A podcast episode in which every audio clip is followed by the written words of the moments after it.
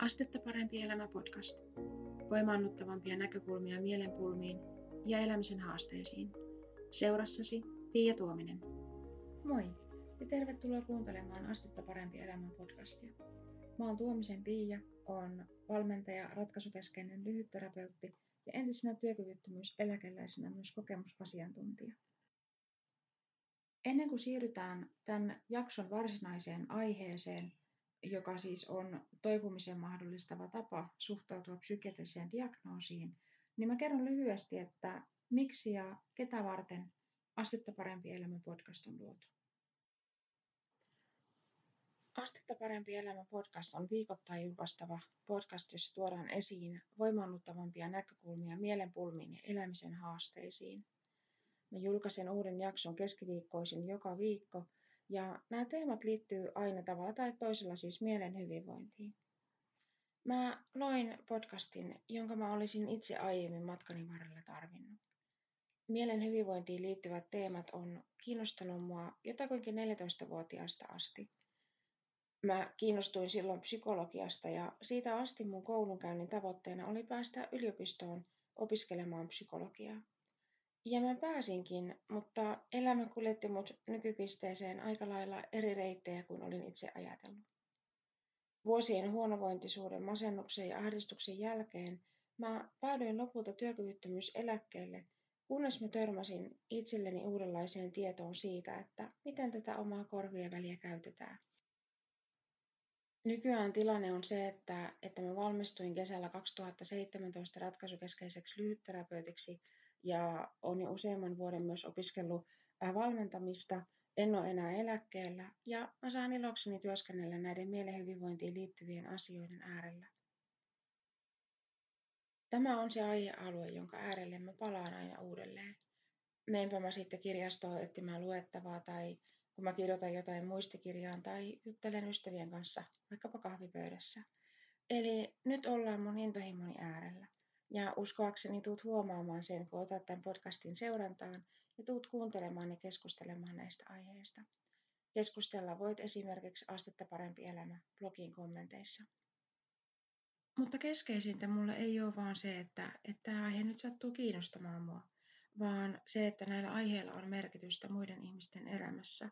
Ja mä tykkään puhua näistä teemoista sen takia, että koskaan ei voi tietää, että mikä keskusteluissa esiin tuleva uudenlainen näkökulma tai joku toisenlainen suhtautumistapa auttaa toista ihmistä eteenpäin omassa tilanteessaan.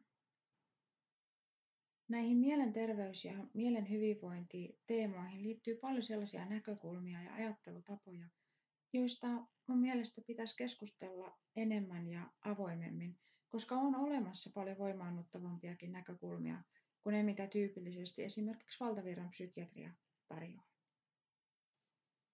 Tänään puhutaan toipumisen mahdollistavasta tavasta suhtautua psykiatrisiin diagnooseihin ja aloitetaan vähän johdannolla aiheeseen puhumalla tarinoista. Me ihmiset tykätään tarinoista ja niitä on oikeastaan kaikkialla. Me kuullaan uutisissa tarinoita maailmalta ja maailmasta ja me kerrotaan tarinoita esimerkiksi kuluneesta päivästä ystäville ja perheille vaikkapa työpäivän jälkeen ihan yhtä lailla kuin me kuullaan ja luetaan ja nähdään tarinoita televisio-ohjelmissa, elokuvissa, netissä, sosiaalisessa mediassa ja kirjoissa. Toisinaan voisi myös sanoa, että tarina on valtaa. Taitavaa tarinakertoja helposti kuunnellaan ja usein he on vaikutusvaltaisia ja voi päästä yhteiskunnassa korkeaan asemaan. Tärkein elämäsi tarina on nähdäkseni se tarina, että mitä sä kerrot itsestäsi. Tämä tarina kertoo esimerkiksi siitä, että kuka sen mielestäsi oot ja mitä sä pidät itsellesi mahdollisena tai mahdottomana. Ja monet meistä ihmisistä kertoo tätä omaa tarinaansa sekä itselleen että muille niin vakuuttavasti ja painokkaasti, että me helposti unohdetaan sen olevan vain tarina. Suorastaan hypnotisoidaan itsemme sillä tarinallamme ja uskotaan siihen täysin.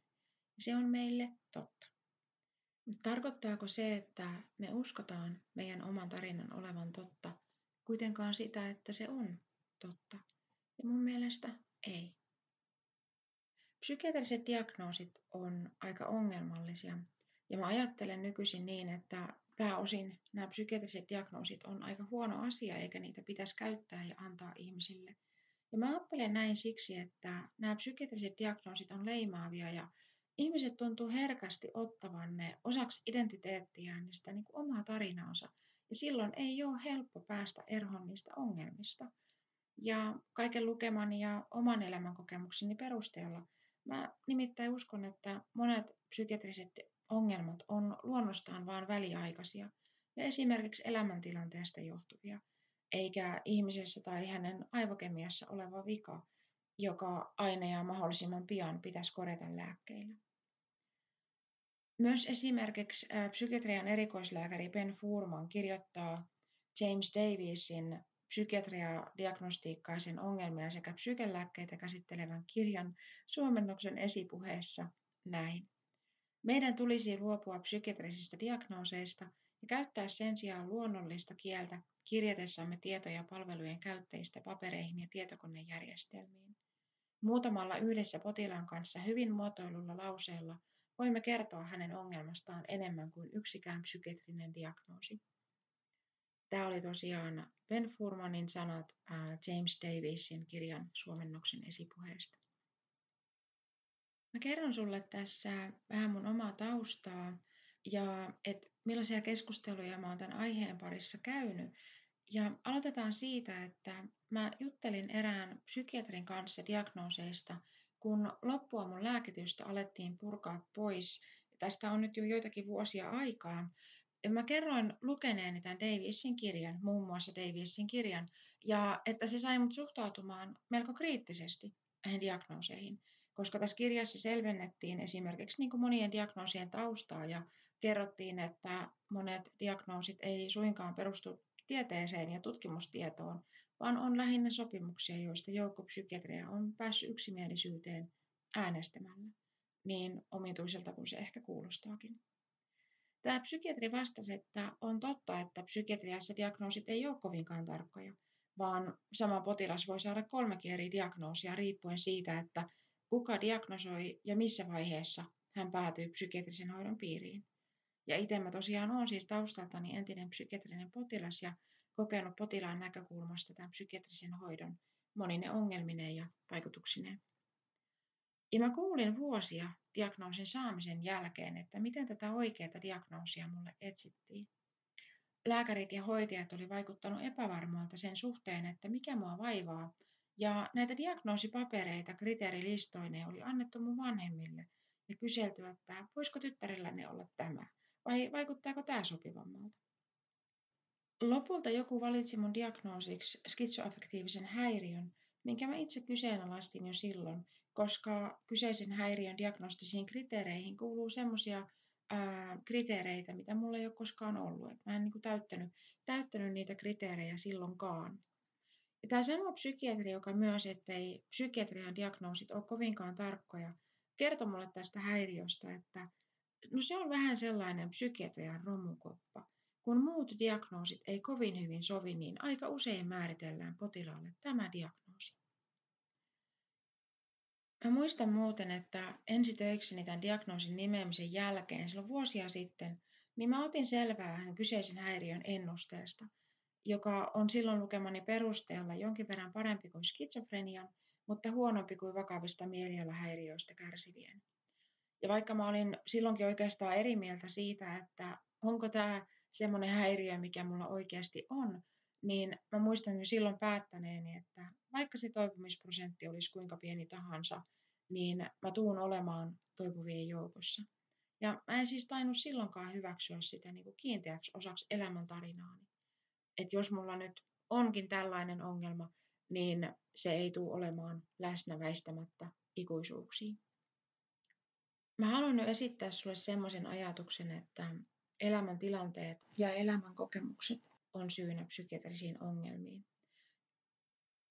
Mä kerron sulle esimerkin mun omasta elämästä, niin ehkä se selventää tätä ajatusta. Eli näin vuosia tapahtumien jälkeen mä pidän niin kuin suurimpana ongelmana siinä mun aiemmassa hoidossa sitä, että mun elämän tilannetta ja ympäristön mahdollista vaikutusta siihen mun niin kuin ahdistuneisuuteen ja semmoiseen vakavaan vasennukseen ei otettu mitenkään huomioon. Kukaan ei esimerkiksi kysynyt, että millainen se parisuhde oli, missä mä tuolloin elin. Ja jos olisi kysynyt, niin ehkä mä olisin itsekin tajunnut jo aiemmin, että miten huono ja henkisesti rankka suhde siinä oli kyseessä. Alkujaan se mun toipuminen lähti liikenteeseen lopulta siitä mun omasta päätöksestä päättää toi parisuhde, koska mä huomasin ajattelevani, että mä en koskaan toivu, jos mä jatkan elämää tässä parisuhteessa. Mutta oltiin siis siinä tilanteessa, että mua lääkettiin. Ongelma oli kuulemma mun aivokemiassa. Toisin sanoen oleellisella tavalla ongelma oli ho- hoitavan tahon näkökulmasta minussa. Ja siihen mä itsekin uskoin aluksi. Mä luulin pitkään, että mä vois vaikuttaa siihen, vaan että mä tarvitsen lääkityksen, koska eihän ihminen niin kuin omalle aivokemialle mitään mahda. Sellainen ajatus oli silloin mulla. Mutta mun mielestä parempi ja totuudenmukaisempi ja toipumisen mahdollistava tapa nähdä tämä asia on kuitenkin se, että mielenterveysongelmissa on kyse huonojen elämänkokemusten seurauksista. Onpa kyseessä sitten lapsuuden tai nuoruuden tai aikuisuuden tapahtumat. Peter C. Kotse kirjoittaa kirjassaan Tappava psykiatria ja lääkinnän harha näin. Usein oletetaan, että mielisairauksien lukeminen biologian tai geenien syyksi lisää suvaitsevaisuutta psykiatrisia potilaita kohtaan ja vähentää potilaiden vastuuta ja syyllisyyttä. Stigmaa vastustavien ohjelmien ytimessä on ajatus, että yleisö tulisi opettaa tunnistamaan ongelmat sairauksiksi ja uskomaan, että ne ovat sellaisten biologisten tekijöiden kuin kemiallisen epätasapainon, aivosairauksien ja geneettisten tekijöiden aiheuttamia. Tutkimuksissa on kuitenkin johdonmukaisesti tullut esiin, että tällainen sairausmalli lisää stigmaa ja syrjintää. Erässä 33 tutkimusta käsittäneessä systemaattisessa katsauksessa ilmeni, että biogeneettisten tekijöiden syyttäminen sairaudesta ei yleensä synnyttänyt suvaitsevaisempia asenteita. Useimmissa skitsofreniatutkimuksissa ne liittyivät syrjinnän lisääntymiseen. Biologinen lähestymistapa saa skitsofrenia-potilaat vaikuttamaan vaarallisemmilta ja pelottavammilta, ja ihmiset haluavat pysyä heistä erossa, koska uskovat heidän olevan arvaamattomia. Se johtaa myös lääkäreiden empatian vähenemiseen ja sosiaaliseen poissulkemiseen. Biologinen lähestymistapa saa myös potilaat suhtautumaan tarpeettoman pessimistisesti toipumismahdollisuuksiinsa ja vähentää heidän yrityksiään muuttua, toisin kuin psykososiaalinen malli. Ei siis ole yllättävää, että eräissä oppimiskokeissa osanottajat alkoivat antaa parilleen nopeammin kovempia sähkösokkeja, mikäli he miesivät tämän vaikeudet sairaudeksi, eivätkä lapsuuden tapahtumien seurauksiksi. Tämä tosiaan Kotsen kirjasta Tappava psykiatria ja lääkinnän harha. Tämä näkemys psykiatrisista ongelmista, esimerkiksi niin aivokemian epätasapainosta johtuvina sairauksina, niin on kaiken mun lukemani perusteella paitsi leimaava ja syrjivä, niin myös väärä. Eikä sitä ole lopultakaan edes onnistuttu oikeaksi todistamaan. Mutta silti meillä tuntuu yleisesti olevan tämä käsitys, että esimerkiksi masennus on sairaus, jolle ihminen ei itse mahda yhtään mitään. Ja ajatus masennuksesta sairautena, jolle ihminen ei itse mahda mitään, tekee mun nähdäkseni niin kuin masentuneen tilanteesta vieläkin toivottomamman tuntuisen kuin se ehkä alun perin on ollut, ja täysin riippuvaiseksi psykiatriasta, lääkäreistä ja psykelääkkeistä. Niin kauan kuin hän uskoo siihen, niin hänen toipumisensa on niin kuin riippuvainen niin sanotusti ulkopuolisista voimista, eikä hän itse voi oikein vaikuttaa siihen. Ja tällä ajattelutavalla yhteiskunnassamme meidän mun mielestä saadaan aikaan iso joukko kroonikkoja. Ja nyt tärkeänä lisäyksenä, että tämä mun ajatus siitä, että masennukseen voi itse vaikuttaa, ei muuten tarkoita sitä, että masennus olisi masentuneen vika ja hänen syytään. Siitä ei ole kyse. Me ei ensinnäkään välttämättä luonnostaan tiedetä tai itse keksitä, että miten me voitaisiin vaikuttaa meidän ajatuksiin ja sitä myötä esimerkiksi masennukseen niin itse. Ja, joten ei ole mun mielestä mitään syytä niin kuin tuntea sitä syyllisyyden taakkaa siitä, ettei vielä tiedä, miten muuttaa tilannetta. Ja toisekseen on hyvä myös käsittää se, että masennukseenkin voi olla monenlaisia syitä. Osa liittyy just esimerkiksi kilpirauhasen toimintaan tai voi olla muita, muita pulmia, mitkä tota, vaikuttaa masennukseen. Että ei ole niin kuin vaan yhdenlaista tapaa tai yhdenlaista niin kuin tapahtumaketjua tai muuta vastaavaa. Puhutaan sitten kehon sisäisistä tapahtumista tai elämän tapahtumista, mitkä johtaisi tällaiseen tilanteeseen. Vaihtoehtoisia näkökulmia. Antti S. Mattila tuo kirjassaan näkökulman vaihtamisen taito esille seuraavan ajatuksen, että masennuksen näkeminen sairautena on vain yksi monista mahdollisista tavoista tarkastella masentuneiden ihmisten tilannetta, vain yksi näkökulma monien joukossa. Mattila kertoo esimerkiksi filosofi Robert Solomonin näkemyksestä. Solomon katsoo, että masennus voi olla emotionaalinen viesti siitä, että olemme alkaneet kyseenalaistaa niitä arvoja ja rakenteita, joiden varassa olemme tähän saakka eläneet. Yhdenlaisena ajatuksena Mattila esittää myös kirjassaan, että masennus on elämän tienhaara. Masentunut etsii uutta suuntaa ja muutosta elämäänsä. Ja tämän tyylinen ajatus masennuksesta tietynlaisena elämän inventaariona on musta parempi ja huono, hyödyllisempi kuin ajatus masennuksesta viallisesta aivokemiasta johtuvana sairautena. Ja kaiken lukemani jälkeen ei vaikuta siltä, että masennus olisi sairaus siinä mielessä, kun valtaviran psykiatria väittää sen olevan. Siitä ei yksinkertaisesti ole vakuuttavia todisteita niin perehdyttyäni useampiin aiheisiin liittyviin kirjoihin.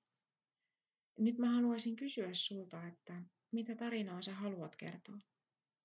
Haluan tällä niin kuin juttelullani kertoa sulle, ettei sun mielestäni pitäisi automaattisesti hyväksyä psykiatrista diagnoosia pysyväksi osaksi sun elämän tarinaa tai sitä, kuka sä oot.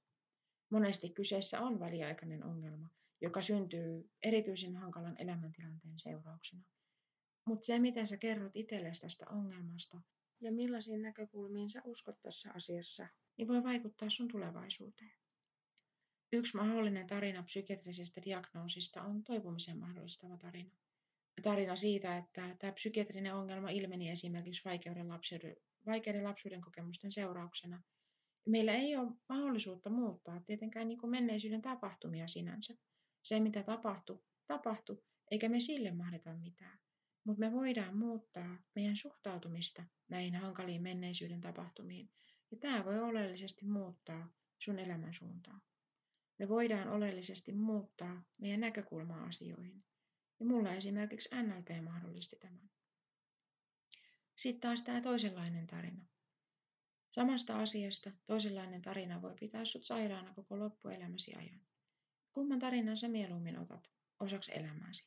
Ja kumpaa tarinaa sä haluat kertoa sille läheisellesi, joka tällä hetkellä ehkä kamppailee mielenterveytensä kanssa? Mä pyydän sua olemaan tarkkana siinä, että mitä sä hyväksyt kiinteäksi osaksi omaa elämäntarinaasi. Näin saatiin päätökseen Astetta parempi elämä podcastin ihka ensimmäinen jakso. Kiitos kun olet ollut mukana kuuntelemassa. Ja seuraavassa jaksossa meillä on aiheena, miten elämän kokemuksille antamasi merkitykset vaikuttaa sun hyvinvointiin. Tuu ihmeessä kuuntelemaan myös seuraava jakso. Jos sä tiedät jonkun, jolle voisi olla hyödyllistä tutustua Astetta parempi elämä podcastiin, niin kerro ihmeessä tästä eteenpäin, kutsu mukaan sun ystäviä ja tuttavia, joille voisi olla hyötyä näistä aiheista. Kuulemisiin seuraavassa jaksossa.